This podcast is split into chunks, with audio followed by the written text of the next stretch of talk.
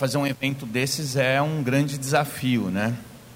E falar para vocês é um desafio maior ainda, porque vocês são sabidos e bem sabidos em muitas coisas que eu não sou. Então, a diferença é que eu sou bastante cara de pau e resolvo vir aqui falar, mas vocês sabem muitas coisas mais do que eu e a gente vai trocar algumas ideias. Bom, é, a gente está vivendo um momento bastante interessante, um momento de crise. Crise, os tempos que vivemos são tempos de crise. O tempo inteiro é crise das mais variadas. E a partir de agora vai ser assim. Todo dia uma emerge alguma coisa na sociedade, uma, uma complexidade que para nós é difícil entender. E tem questões que estão aparecendo cada vez mais, como a, uma certa melancolia dos jovens, uma tristeza, como uma relativização, uma relativização do conhecimento, o acesso à informação tão fácil, a uma questão de um clique no, num aparelho que está no seu bolso. Tudo isso está reconfigurando a nossa função e a gente tem que estar sempre atento. Então a nossa fala hoje, a minha fala é muito relacionada com essa com esse mundo que emerge e com a nossa função. Quando a gente fala dessas mudanças, pessoal, não significa que a gente tem que mudar da noite para o dia, não significa que você, o que você não está fazendo não é bom. Significa que você tem que ficar atento a essas mudanças e entender que essas mudanças, de alguma forma, vão ocorrer de maneira gradual, porque a escola é o espaço da tradição também. Não adianta a gente, da noite para o dia, querer inovar tudo, porque existem muitas outras forças que eh, têm na escola um imaginário. Então, a família se formou num outro tipo de escola. Ah, a gente não sabe ainda como é que as novas tecnologias devem ser usadas, eh, as linguagens que estão por trás dessas tecnologias. Então, o privilégio está no momento em que a gente tem que fazer uma reflexão sobre o que a gente faz.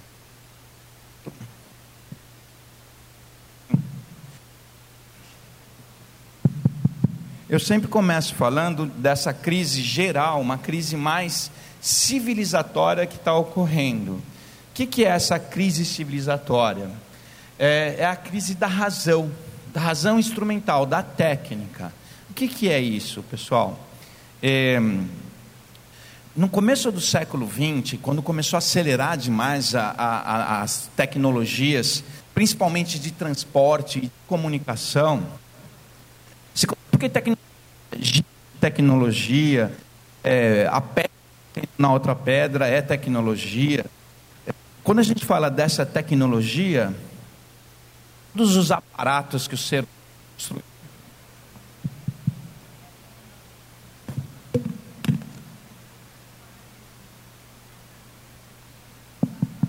são todos os aparatos que o ser humano construiu e que não são naturais, são artificiais. Então, é, o problema é que a velocidade com que as tecnologias, a partir do século XX, foram introduzidas, mudaram muito as relações sociais. Então, a revolução industrial, a máquina, os anos 20, os anos 20 do século passado foram considerados os loucos anos 20, porque com o automóvel as pessoas passaram a se encontrar cada vez mais rápido, né?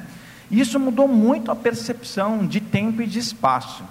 E agora com o celular mudou tudo, com a cultura digital, tempo e espaço não existem mais. Essa palestra pode estar sendo dada para. Eu posso estar falando com alguém lá na China e eu nem sei. Então, tempo e espaço, vocês podem fazendo, estar fazendo transmissões por conta de vocês para o lugar de onde você vem. E então se misturou tempo e espaço e tudo muito rápido.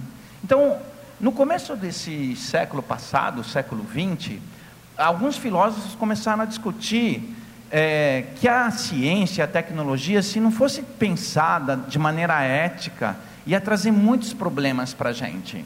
Uma das questões era que, por exemplo, a cidade de Londres do século XIX, começo do século XX, começou a estar super poluída.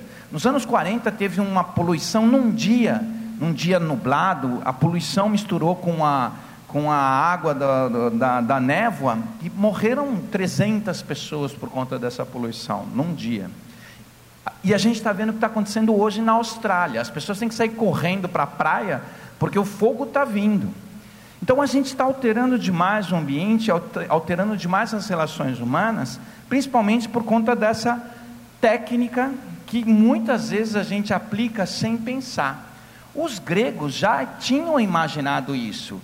O mito do Prometeu, Prometeu acorrentado, ele é muito conhecido. O Prometeu entregou o fogo para os seres humanos e o Zeus ficou muito bravo, porque ele achava que os seres humanos não estavam preparados ainda para o conhecimento. Era uma espécie muito imatura ainda, porque não tinha as relações éticas e morais. Muitas, muitas mitologias questionam o conhecimento na mão do ser humano. O, o, o, cristianismo nasce dessa mitologia da árvore do conhecimento. Não podia pegar a maçã, sei lá, Deus não queria que a gente pegasse a maçã ainda, porque talvez a gente não estivesse preparado. Mesma coisa na mitologia grega. E o Prometeu acorrentado, ele foi condenado pelos Zeus a ter o seu fígado comido por abutres pela eternidade. E o ser humano, com a tecnologia, foi criando coisas boas, mas também foi criando uma série de confusões. Eu sempre dou o exemplo da bomba atômica como o suprassumo do uso da tecnologia e do conhecimento sem a ética, sem o uso da ética, porque quem fez a bomba atômica foram os melhores físicos, os melhores especialistas do mundo. Mas se você é um super especialista, mas não é capaz de fazer uma reflexão ética, você não serve para nada. E muitas vezes, pessoal, a escola caminha por esse, por esse perigo de formar só a cognição e não formar o ser humano integral. É, um outro exemplo que eu sempre falo foi quando a economia quebrou em 2008, veio a baita crise mundial. Por trás dessa crise, que foi uma crise do mundo financeiro, tinha um monte de menino formado em Harvard, em, eh, no MIT, gente que veio da NASA para trabalhar no banco, e que, mesmo sabendo que aqueles cálculos derivativos, todos aqueles cálculos que eles faziam para dar lucro, poderiam prejudicar a população, eles continuaram fazendo. Então, uma escola que coloca no ITA, mas que não dá ao, ao, ao cidadão uma concepção ética e moral, não é uma escola vencedora. Aliás, é uma escola derrotada, porque você está entregando na mão deles o conhecimento que é aquele moço ali tocando fogo. Então houve uma crise dessa razão. Essa crise, todo o século XX começou a falar: olha, não funciona isso, pessoal. Do jeito que a gente está indo, a gente está indo para um abismo. E aí a gente começou a falar em formação integral. Vocês estão começando a ouvir falar muito de formação integral. Porque o ser humano foi um ser que, ao longo da sua, do seu desenvolvimento, da sua cultura, foi criando uma série de decisões da relação com a natureza, da relação com ele mesmo. A ciência é totalmente objetiva. Ela não, ela não traz sentimento. Quem, vocês são todos novos, mas tinha um seriado que chamava Jornada nas Estrelas e tinha o Spock. Vocês nunca ouviram falar do Spock? O Spock era um personagem que ele era todo razão, né? Só que virava e mexia, acontecia alguma coisa, o Spock, o Spock dava uma pirada. E, não, e, os seriados de televisão, eles são muito espertos, eles sacam que ciência, essa ciência toda objetiva não funciona. Tem o Sheldon. Quem? O Sheldon não, é um. Vocês conhecem o Sheldon? Como chama o seriado do Sheldon? Big Bang Theory, né? E o House, que é aquele médico da investigação, que é um cara mais maluquete que o House. Né? Então, os seriados de televisão, a partir dos anos 60, a Jornada nas Estrelas é dos anos 60, sacaram que havia uma crise nessa ideia de um ser humano só racional. E a escola não sacou. A escola está começando a discutir agora a questão da integralidade. Tem professor de educação física aqui? Levanta a mão se tiver. Professor de educação física e de artes. Tem professor de artes? O professor de física e o professor de artes sofrem muito. Porque o professor de educação física, o pessoal fala, ah, dá a bola para a moçada que ele joga. Já, você já ouviu isso? Porque ele trabalha o corpo. E a escola nega o corpo. A escola não quer saber do corpo. E as artes que trabalham a intuição, todo mundo começa a falar que o artista é o bicho grilo. Já aconteceu isso com você? Quem que era de artes? Que era o pessoal mais alternativo? Por quê? Porque a escola só quer saber da razão. Mas se a escola só continuar com a razão, a gente vai ter essa representação aqui. Porque é a bomba atômica, são os meninos que fazem ah, o mundo financeiro, é o economista que diz o que todo mundo tem que fazer. Então, cada vez mais a crise da razão, essa crise que eu estou falando, ela acontece por vários motivos. Um dos motivos é que a ciência de alta qualidade não foi entregue para todo mundo. Quem tem plano de saúde e quem não tem, tem uma diferença de atendimento muito grande. Você, se você tiver um plano alto, AAA, você tem a melhor ciência do mundo. Mas a sua avó que não tem aquele plano, quando ela ficou doente, ela teve que ficar às vezes uma semana, duas semanas, três meses esperando ser atendido. Então, como a ciência não conseguiu ser distribuída para toda a sociedade, as pessoas começaram a questionar a ciência. E quem domina a ciência totalmente fica rico. Os banqueiros vão lá e contratam os melhores meninos. Então a ciência foi criando vários tipos de cidadãos de primeira, segunda, terceira, quarta, quinta categoria. E o que, que acontece com isso? Duas coisas. A, a, gente da escola fala assim: não, a ciência é legal, vamos melhorar, vamos fazer uma formação integral. Então, além do conhecimento científico, vamos falar do corpo, da intuição, do meio ambiente, e a gente está lá, BNCC, dando uma geral. Mas tem um grupo de pessoas que já não acredita mais na ciência. E aí eles começam a ir para um outro lado, um lado obscuro, da terra plana, né? um lado de um conjunto de de, de crenças que não tem nada a ver com a realidade. As pessoas começam a acreditar na fake news, não acreditam mais no que você está falando. Você fala, mãe, mas isso é uma mentira, isso não existe. E a pessoa fala, isso existe. Então a crise da ciência, ela tem dois aspectos. Um, a gente tentar melhorar a ciência e distribuir para todo mundo, conhecimento para todos. E outro, é começar a conversar com esse lado obscuro, os deuses já sabiam que ia dar problema. O, o a, Prometeu e premeditado têm a mesma origem. Eles sabiam que era quase um crime entregar o conhecimento na mão das pessoas sem que elas tivessem uma formação ética e moral. E a escola, pessoal, ela tem muito medo de fazer essa discussão ética. Por exemplo, aí a gente vai ter que discutir sexualidade com as crianças, os adolescentes estão namorando. Ah, mas e o que a família vai falar? E o aborto? E essa questão do socialismo do Marx, não vai entrar Marx mais na escola. A escola brasileira morre de medo de dilemas. E enquanto a gente não discutir dilemas, a gente não cria uma formação ética e moral. E a gente é tão mal de dilema que quando nas eleições você tinha seu Facebook, você eliminou todo mundo que era Bolsonaro, ou todo mundo que era Haddad, ou todo mundo que era o político local, da esquerda ou da direita, ou todo mundo que era esporte, já que você era Santa Cruz, ou que era náutico. Então a gente não sabe trabalhar a dialética, a negociação de sentidos. E se você não souber trabalhar com a argumentação do outro, que, que vai acontecer? Você não está preparado para esse mundo onde a gente tem que trabalhar a integralidade. Então, é evidente que você não é maluco, tua escola é uma escola religiosa, você tem que falar do aborto. Olha o que, que acontece. A gente escuta falar muito de aborto de pobre ou filho de que, pobre que tem filho. Mas a classe média também, pessoal, faz aborto. Faz aborto, só que não conta para ninguém. Esse é um problema. Se você não educar as pessoas, elas vão continuar num mundo Nelson Rodrigues. Tudo é, tudo é certo, mas quando você mergulha no seio da família, há muitas tensões. A escola tem que transformar as tensões e os dilemas numa ferramenta de formação integral. Mas você não é maluco, você não vai ficar falando de aborto da noite para o dia. Você tem que trabalhar com as famílias e explicar os novos contextos. Se a gente não souber trabalhar com o outro, o diferente, se a gente não souber trabalhar a argumentação, por isso que a base traz como uma das competências, uma das competências é a argumentação, nós vamos perder a democracia. A democracia brasileira está balançando por uma série de motivos. Todo dia aparece uma história nova. Então, essa crise do conhecimento da razão tem muito a ver com a necessidade da gente começar a misturar tudo ao mesmo tempo agora, trazer uma integralidade. Nós nos separamos da natureza. O, esse mito do Ulisses aqui é muito bacana, porque o Ulisses queria ouvir as sereias, né? E quem escuta a sereia joga o barco lá no costão rochoso e morre. Porque as sereias, o que, que eram?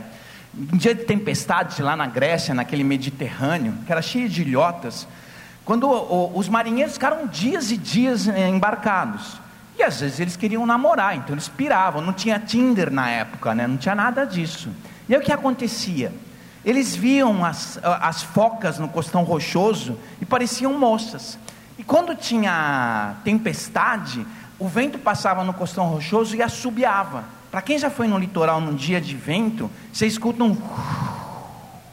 Os bichinhos queriam namorar, olhavam aquelas focas, imaginavam que era uma sereia e puf, batiam o barco. Nesse mito, o que, que Ulisses faz? Ele quer ouvir as sereias, mas não quer morrer. Então ele bota, todo mundo põe cera no ouvido, ele se amarra ao mastro do navio e ele passa pela, pelos costões, pelos estreitos dos costões rochosos, escuta a sereia e não morre. O que, que acontece? Na Grécia, a natureza dominava a gente. Todos esses deuses da Grécia, eles são representações da natureza. Para quem assistiu a Pequena Sereia, tinha o Poseidon, né, o Netuno, que é uma representação do mar. E tem um monte de outras representações.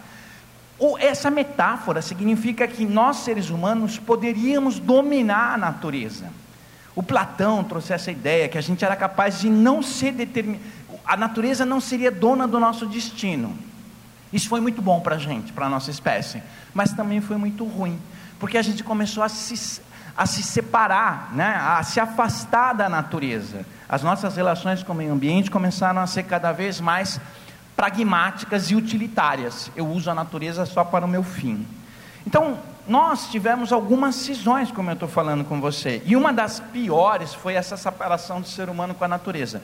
Vocês vão começar a reparar nos currículos e, nos e no meio ambiente, por exemplo, a gente tem uma menininha que ela tem Asperger, chama Greta Thunberg, que ela está tocando o barraco, está lá agora, lá falando com os capitalistas em Davos.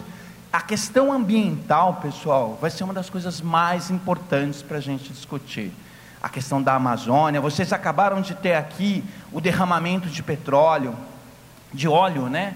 Então, a questão ambiental, se nós continuarmos com essa visão economicista, só de obter juros e lucros e tal, a tendência é a nossa espécie entrar numa Austrália que a gente está vivendo agora.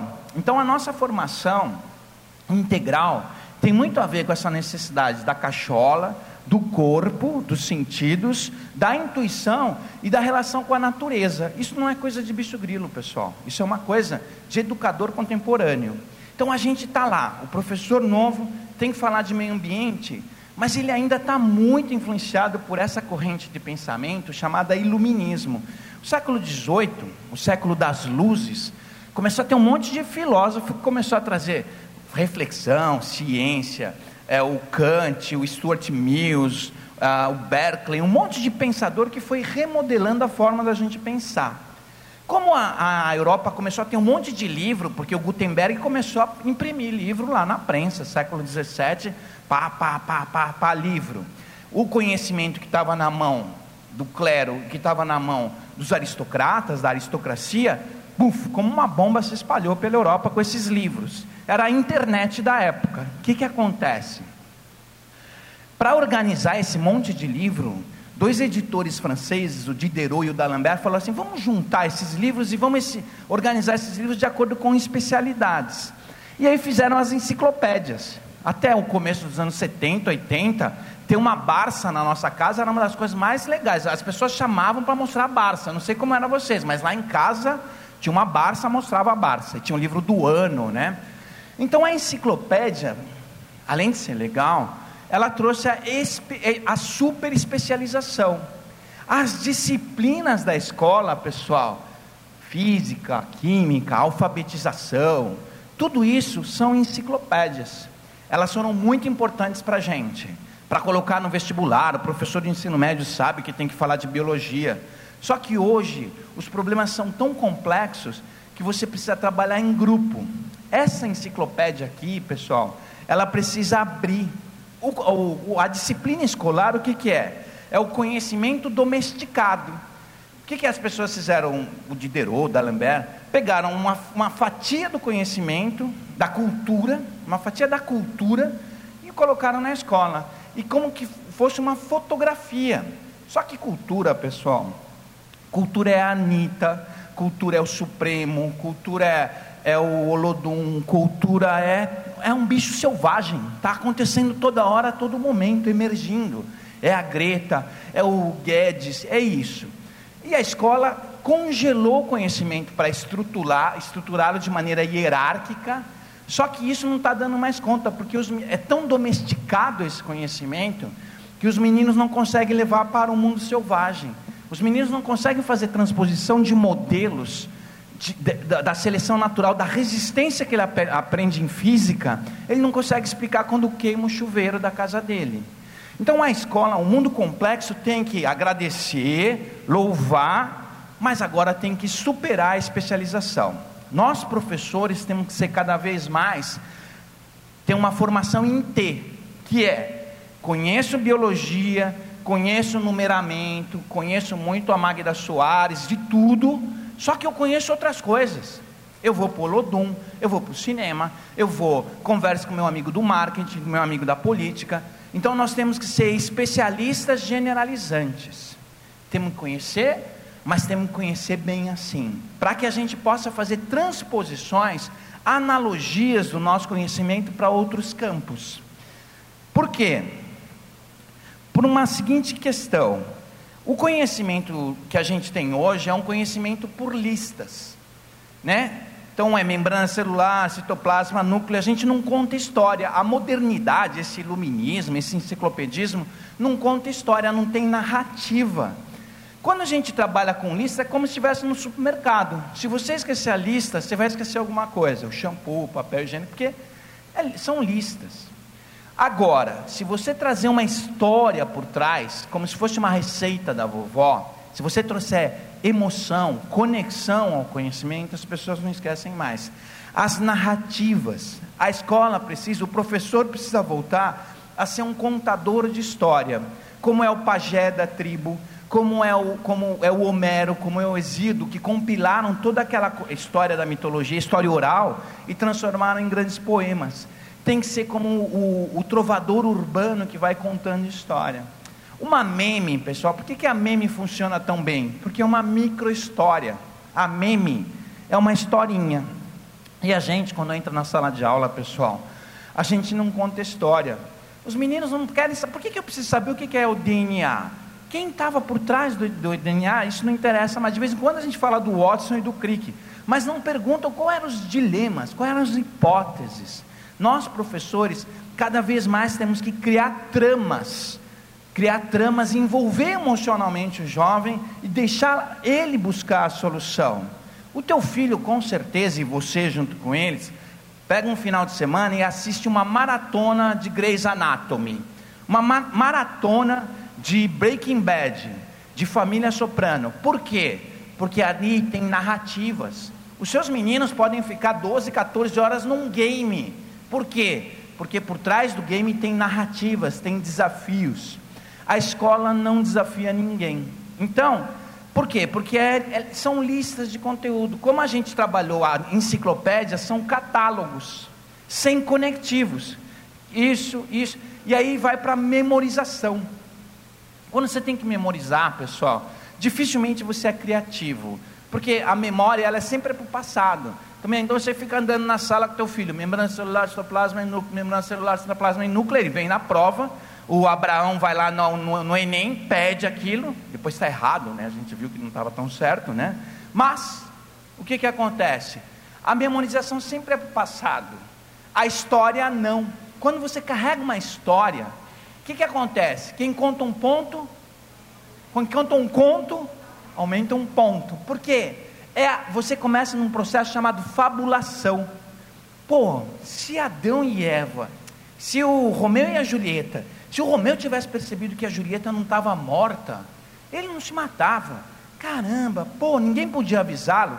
Quantos filmes que terminam a novela, um seriado que você não fica pensando, e se não tivesse feito isso? E se tivesse feito aquilo? Quando a gente transforma o nosso currículo em, em narrativas, os meninos saem fabulando, pensando, buscando soluções. É difícil, a gente vai discutir como que a gente pode fazer. Então, ó, a escola, tanto quando eu era criança, quando eu faltava numa aula, eu perguntava, o professor deu algum ponto novo? Vocês falavam isso? Dê um ponto novo, um bullet. A escola não sabe trabalhar. A escola tem que trazer o ser humano, tem que trazer os dilemas do ser humano para o seu processo educativo.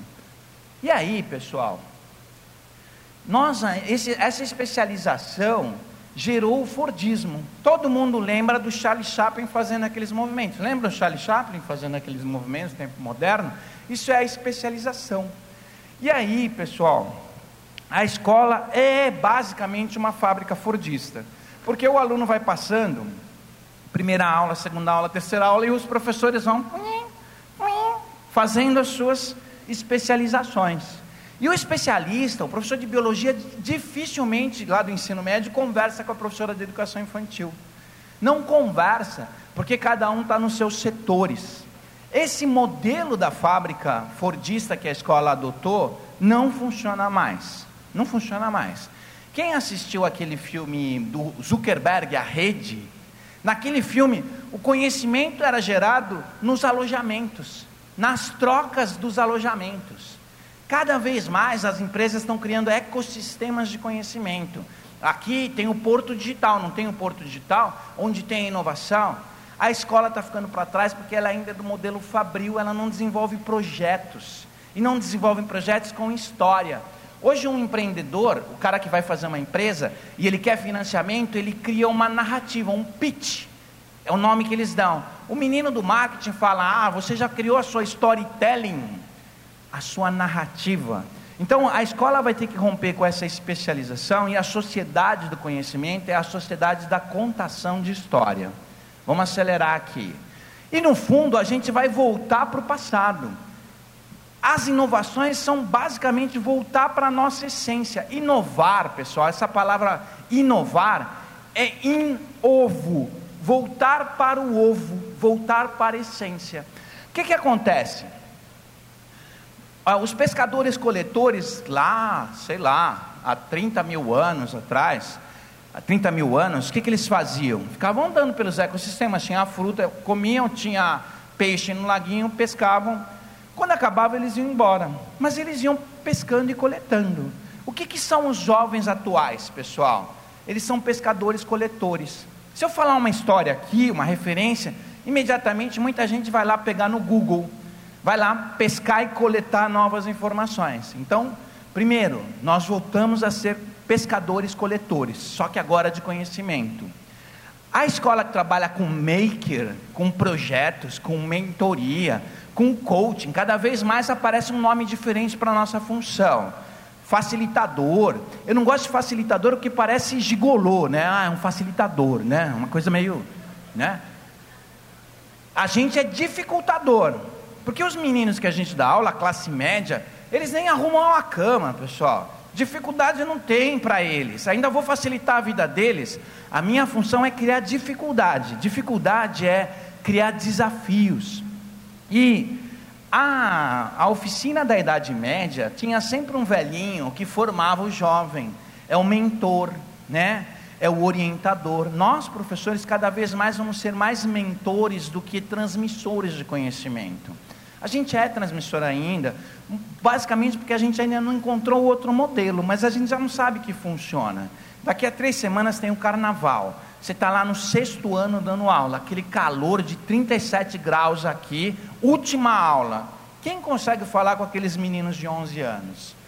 Naquele dia você fala assim: o que eu estou fazendo aqui, nesse espaço? Todos vocês em algum momento falaram assim: o que, que eu estou fazendo aqui? Porque a aula da transmissão ela está morrendo.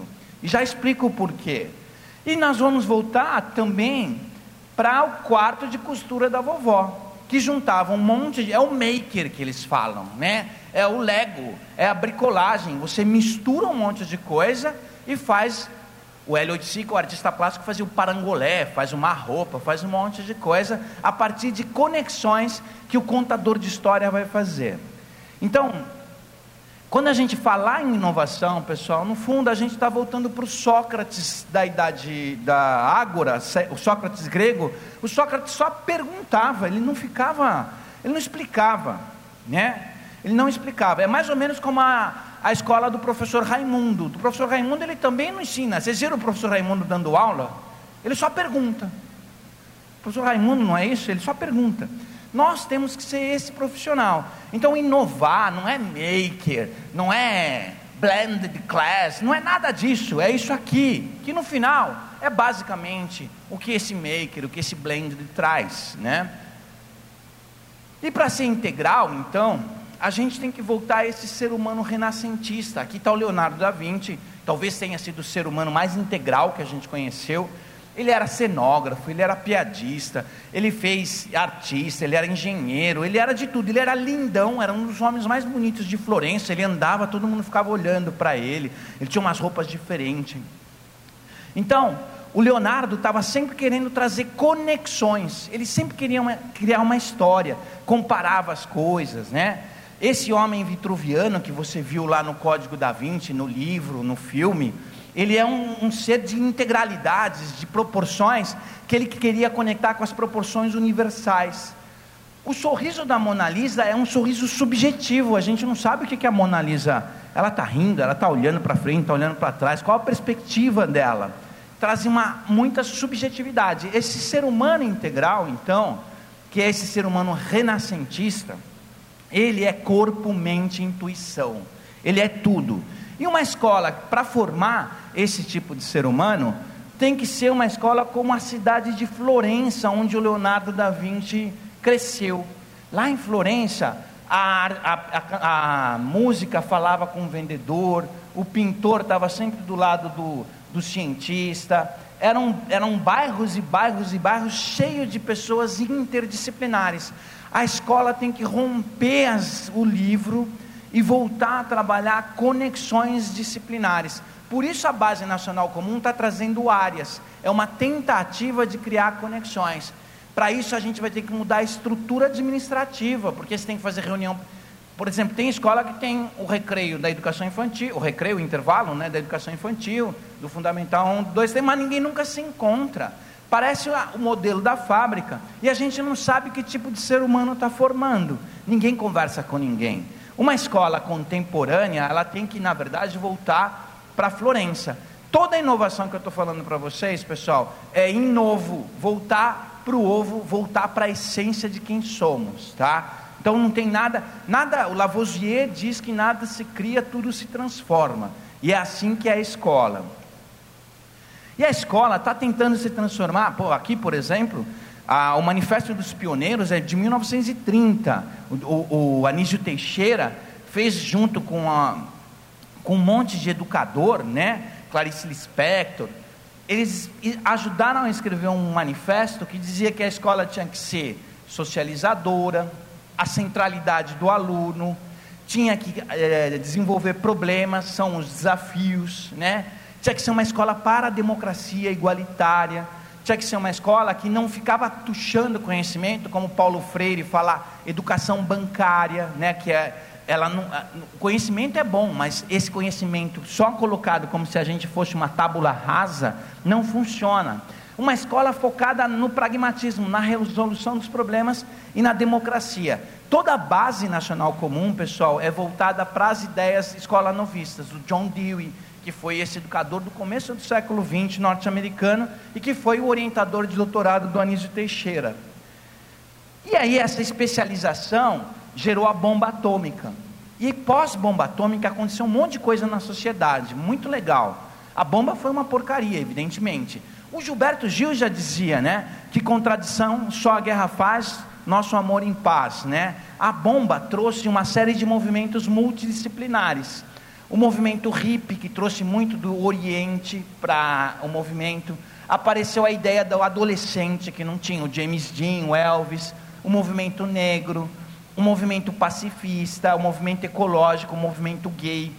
Paulo Freire, que tirou o conhecimento da especialização e trouxe para a ação e para o contexto. Ela trouxe para o território e para o conhecimento das pessoas, e não para o especialista a taxonomia de Bloom, que são os verbos, a ação. Por isso a escola está falando muito em é, modelos ativos. A gente já vai explicar por quê. Então, a. Uh, quase caí aqui. Olha. essa bomba atômica, pessoal, tudo isso aqui que aconteceu nos anos 60, é proibido proibir, o feminismo, está chegando agora no ensino básico. Se você fizer uma piada machista, lá no, nos meninos de 12, 13 anos, meninos, meninas, eles vão levantar e vão embora. Racista, não se faz mais. Quando a gente, nos anos 70, o professor de cursinho usava muitas piadas que, é, em cima de minorias, de gay. Hoje não dá mais para fazer. Por quê? Porque esses movimentos identitários aqui, cada um com suas identidades, começaram a ter força na sociedade. E aí aconteceu uma mudança ainda mais radical. Além da escola estar tá sofrendo essas mudanças, esses grupos, cada um começou a se expressar, cada um começou a se expressar e querer é, que as coisas fossem muito preparadas para ele, customizadas para ele. A, a, empresa que produzia um Ford é, 15 milhões de Ford na primeira metade do século passado e todo mundo comprava o mesmo carro, todo mundo tinha o mesmo carro, os ternos, era tudo igual, todo mundo era igual, né? O Henry Ford dizia que todo mundo podia ter o Ford da cor que quisesse, desde que ele fosse preto, né? Então era tudo muito igual. Com a bomba atômica, com esses movimentos, cada um que, olha aqui, a bata, por isso que os hips, cada um tem o seu, a sua roupa, seu jeito diferente. E a indústria de consumo percebeu e começaram a, a desenvolver produtos para grupos diferentes. Então, você tem hoje a cada semestre um iPhone novo. Você tem hoje carro customizado. Cada um tem o seu jeito, com a sua capinha. Então a sociedade de consumo atual, ela é muito produto dessa explosão cultural. Mas qual é a consequência disso para a escola? Se eu era Charlie Chaplin e sempre fazia a mesma coisa e bem, hoje os meninos têm que ser criativos, porque para produzir um aplicativo novo e um celular novo, eles têm que ser imaginativos. E se a escola não produzir gente que imagina e que cria, ela não está preparando ninguém para o futuro. Só que a escola não é imaginativa. Você ensina a membrana celular e pede a membrana celular na prova e acabou. Você nunca pergunta para as pessoas, e se ao final da aula você não fala assim, você entendeu tudo do Darwin. Mas e se o Darwin não tivesse conhecido o Adam Smith? E se o Mendel não tivesse ervilhas na mão dele?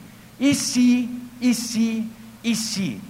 Esse e se é fundamental, porque estimula a fabulação e a criação. A escola não. Ela explica, o aluno explica e acabou. Mas ele não compreende. Compreender é a capacidade de transportar um pensamento, um modelo inicial para uma situação original. O que o Da Vinci fazia, pessoal, o tempo inteiro era pegar, ele estudava os passarinhos e falava: nossa, esse tipo de modelo de asa dá para funcionar na, na produção de aviões, de helicópteros. Então ele trabalhava por analogias, por criatividades. E se eu usasse essa solução para uma outra solução?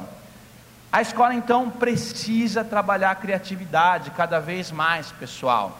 A escola não pode ser como Dédalus, que era um cientista que recebia a grana dele, produzia para quem quisesse e não perguntava nada, as consequências disso. O Dédalus foi quem criou o labirinto do Minotauro. Mas por que, que ele criou? Porque a Paciféia, que era a esposa do Minos, do rei Minos, queria namorar, queria ter uma relação sexual com um boi que era um deus. Então ele, ela pediu para ele fazer uma fantasia de boi para ele e ele fez. Aí ela teve um filho, que foi o Minotauro, né? O filho do Mino, que era um touro. E aí o Mino falou: Ô oh, Dedas, pelo amor de Deus, esse bicho é muito feio, vamos prender ele num labirinto. Ele também fez a asa para fugir. O Ícaro, filho dele, também foi chegando perto do sol, derreteu a cera, morreu. Então, esse conhecimento que não tem, que pode gerar outros conhecimentos, mas que não tem uma conexão ética com o seu tempo, que não tem uma conexão, um vínculo com o seu tempo moral, está tendendo ao fracasso. E a escola, ela, não, ela é muito fechada. A nossa escola é fechada. Ela não se abre para a sociedade, ela não traz elementos da sociedade. Quando o Cristiano Araújo morreu, Todo mundo conhecia o Cristiano Araújo, mas ninguém conhecia o Cristiano Araújo. Você lembra dessa história? Quem que é o Cristiano Araújo? Metade do Brasil conhecia, mas a escola não conhecia. Quando a gente, quantos professores que não tiram sarro do Wesley Safadão ou do funk? Esse conhecimento que é produzido na sociedade, na juventude, é desdenhado pela escola. E se a escola desdenhar o conhecimento da criança e do adolescente, ela não é construtivista. Não há construtivismo se você não conhece o outro. Por isso que eu uso tantas referências do mundo pop, o Spock, o Wesley, não sei o que, não sei o que, não sei o que, porque eu tenho certeza que no mínimo vocês conhecem, no mínimo 90% dessa sala conhece a Peppa Pig. Já ouviram falar da Peppa Pig? A gente tem que usar as referências da Peppa Pig na escola, conectando com o conhecimento formal e trazendo o interesse dos alunos. Essa ciência que é paga e é despreocupada com a sociedade vai morrer. Essa escola está entrando no mundo VUCA. Já ouviram falar esse termo? VUCA. Não é muvuca, né? É um mundo volátil, incerto, complexo e ambíguo. Esse mundo VUCA, pessoal, é o que o Bauman chama de mundo líquido. O Bauman é aquele sociólogo polonês. É um mundo cada vez mais fugidio. Todo dia muda. Todo dia muda. Ontem teve uma, ah, uma o, o jornalista estava lá, sendo, vai ser processado porque noticiou. O outro, um dia anterior, o outro secretário da cultura pega um discurso do Goebbels e, e todo dia aparece uma coisa diferente. É um mundo complexo. É um mundo onde o banheiro da faculdade, cada vez mais tem que ter um banheiro trans. É um banheiro que, que no, no, são os menines, não é nem menina, nem menino são os meninos e eles têm o seu espaço na sociedade, tem que ser respeitado. Então começa a surgir cada vez mais a complexidade, tá? Mas por que, que a escola não consegue chegar? Ela não consegue avançar. Sabe que mudou, mas não consegue. Porque a gente tem modelos mentais que não ajudam a gente. Quem já jogou baralho aqui nessa sala? Levanta a mão. Quem já jogou baralho? Eu vou passar uma sequência de cartas aqui e uma delas está com problema. Você não conta, por favor, tá? Se você descobrir, eu vou passar três vezes e aí vamos ver o que está acontecendo.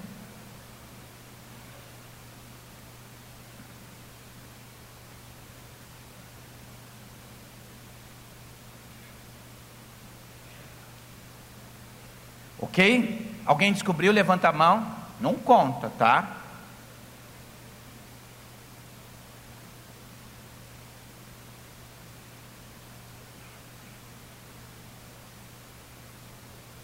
Mais uma vez, presta atenção, tá? Ó, tem alguma coisa errada aqui.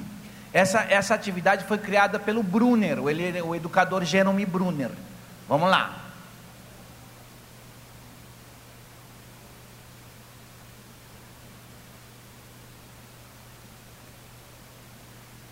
Alguém descobriu? Como é que você chama de, de camisa rosa? Luciano, menino é azul, menina é rosa. É o mundo VUCA, né? Como é, como é que você chama? Luciano, você quer mandar um beijo para alguém? Para minha mãe, para o pai e para você. O que, que, que, você viu? O que, que você viu de diferente? Eu vi um as de copas preto um as de copas preto, pessoal. Dá uma olhada nisso aqui. Vamos lá ver.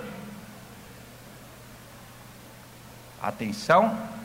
Vocês viram isso? Obrigado, Luciano. Palmas para o Luciano aqui, que é nosso amigo. O que, que acontece, pessoal? A gente está tão acostumado a olhar o mundo pelos nossos modelos que as coisas estão mudando e a gente não consegue enxergar. Coração preto, pessoal, é só coração de professor no quarto semestre, no último conselho de classe, preto e peludo, assim, ah, agora eu vou pegar aquele mau caráter, né? Já chega com a faca no, né? Então, tá passando um monte de coisa, pessoal. Qual a função do professor? Cada vez mais se movimentar pelo mundo, fazer que nem o Sócrates, conversar com as pessoas. O que você enxerga? O que você o que você está vendo é o que eu estou vendo. Porque como a gente é especialista, a gente enxerga de um único jeito. Quer ver mais uma brincadeira aqui? Eu quero que você conte o número de vezes que a bola passa no time branco. Quer ver? Ele vai, vai estar tá em inglês. Ah, teve gente que já viu? Ah? Hoje? Ah, então não vou passar, tá? Então vou passar aqui. Clica para mim, vamos contar o número de passes. This is an awareness test. How many passes Quantas does the vezes team a bola in white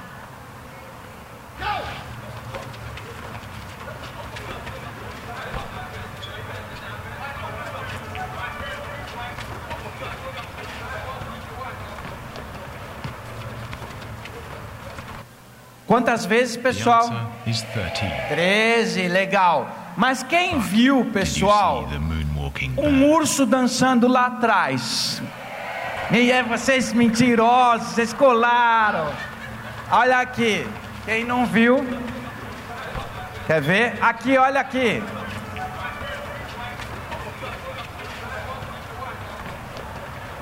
Viram? Mesmo quem viu a segunda vez não viu da primeira. O que, que acontece, pessoal? Esse modelo enciclopedista, esse modelo iluminista, de especialização, do vestibular, faz com que a gente deixe de ver um monte de corações pretos, um monte de ursinho que está dançando na nossa frente.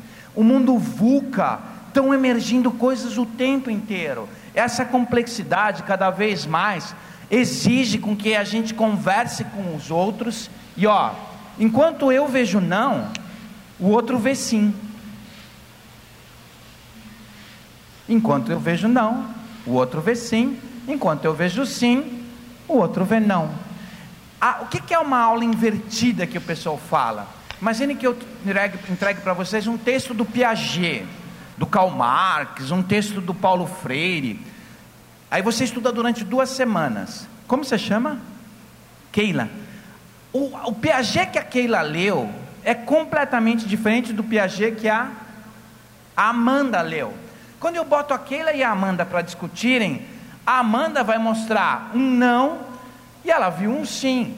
Ela vai mostrar um sim e ela viu um não. O conjunto dessas diferenças faz com que cada uma de um, cada sala de aula traga um projeto de aprendizado que nenhum outro lugar vai ter.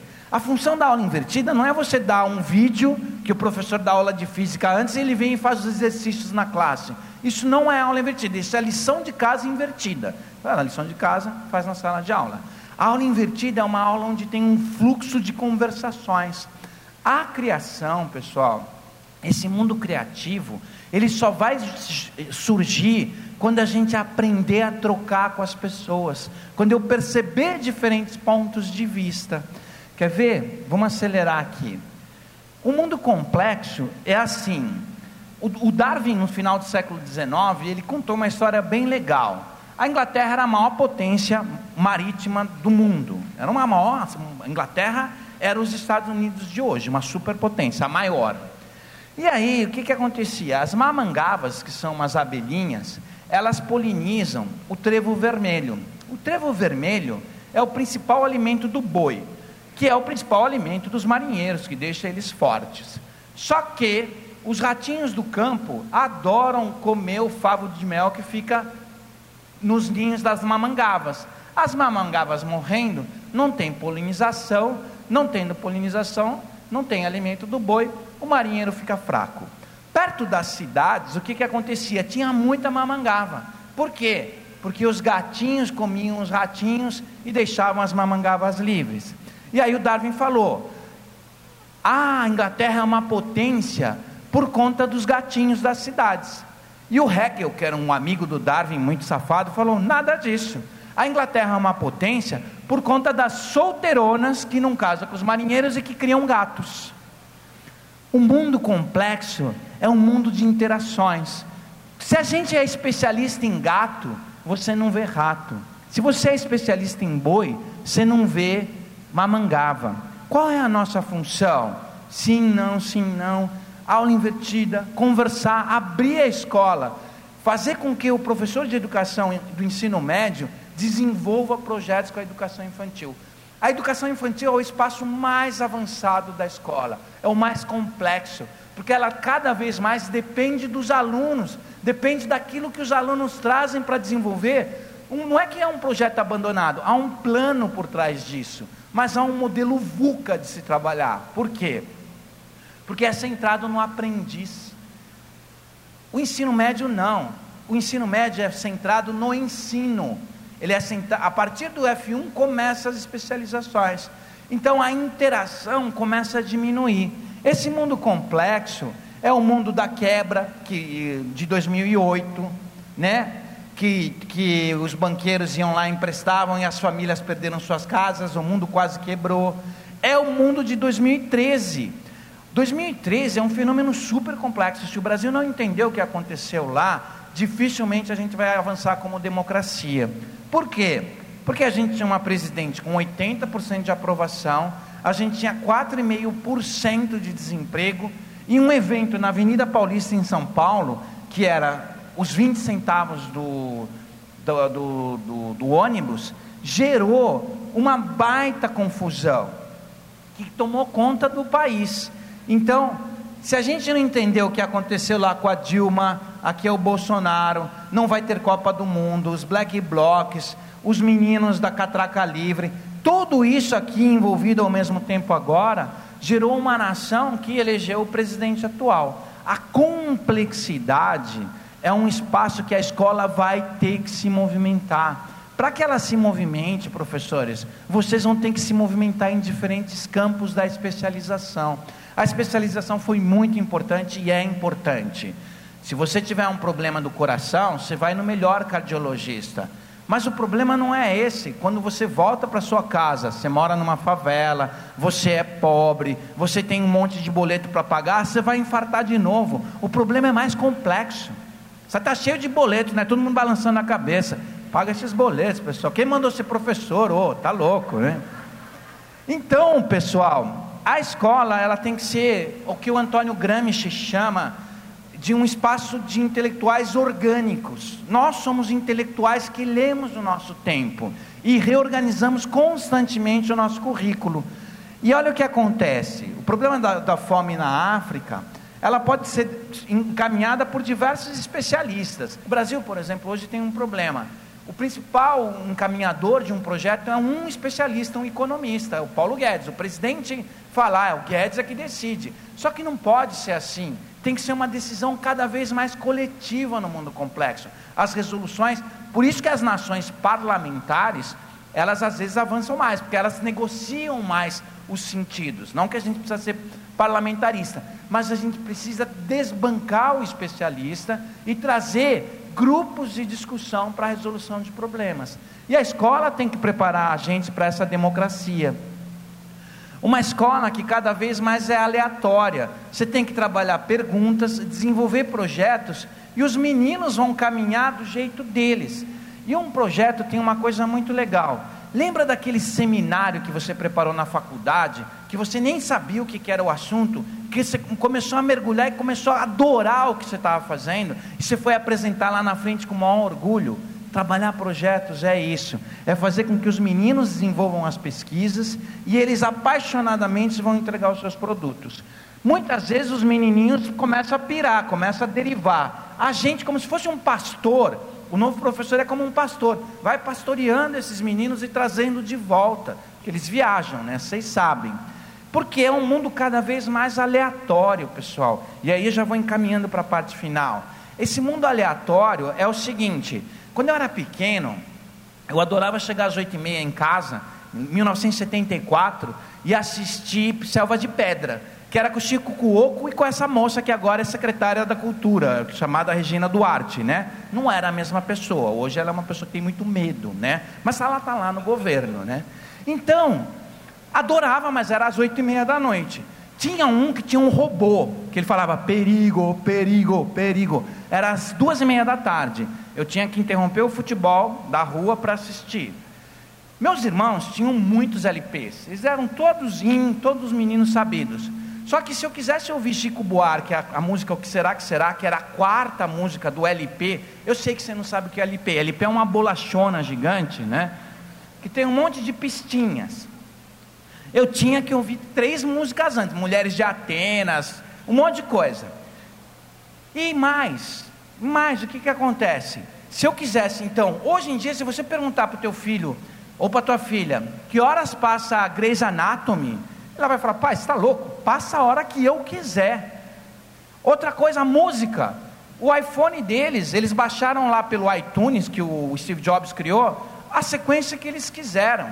Não sei, aqui tem as bicicletas amarelas aqui em Recife, aquela que você aluga e solta em qualquer lugar. Eu, se tivesse que pedir emprestado uma bicicleta, eu tinha que pegar no lugar e devolver no mesmo lugar. Os meninos estão no mundo cada vez mais aleatório. E eles chegam na escola, o que, que ela é? Linear.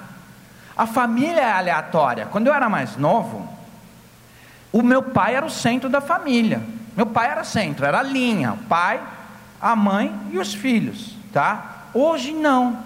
Quando tinha um bife em casa, meu pai, se, se, se, é, se tivesse só um bife, quem comia?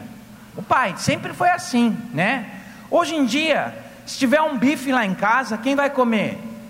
O filho. Significa que eu não comi bife. Eu não comi bife. Eu não sei o gosto do bife. Que meu pai comeu, meus filhos comeram, eu não comi.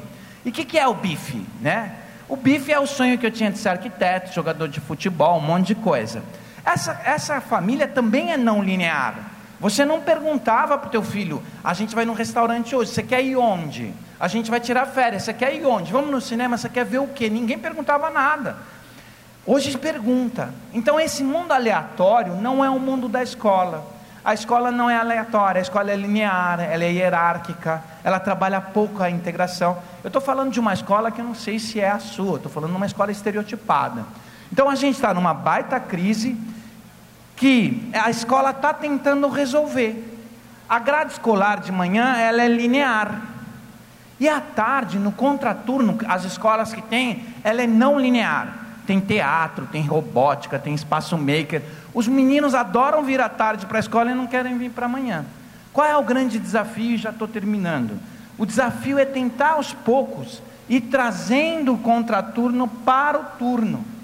A reforma do ensino médio ela é muito sabida. Uma parte dela são os itinerários formativos, são os espaços aleatórios, são as eletivas. Então não é que a escola não sabe o que está fazendo, ela está tentando. Eu detesto quando as pessoas falam, a escola é do século XX, não, a escola é do século XIX, professor do século XX e o aluno do XXI, isso é balela. A escola está tentando se movimentar. A questão é a intencionalidade. Sacar que há um eixo estruturante, aleatório, não hierárquico, tá? tá? complexo, dinâmico, e nós temos que adaptar o nosso currículo a esse mundo. Vários estados, vários países estão fazendo essas modificações. A Base Nacional Comum, com todos os defeitos que ela tem, ela tenta trazer esse mundo aleatório para a gente, o mundo dos projetos. E se vocês puderem pegar o contraturno e ir trazendo para cá, com aulas duplas, aulas triplas, professores trabalhando em conjunto, possivelmente em alguns anos a escola vai ser mais significativa. Obrigado, pessoal, era isso que eu tinha para falar.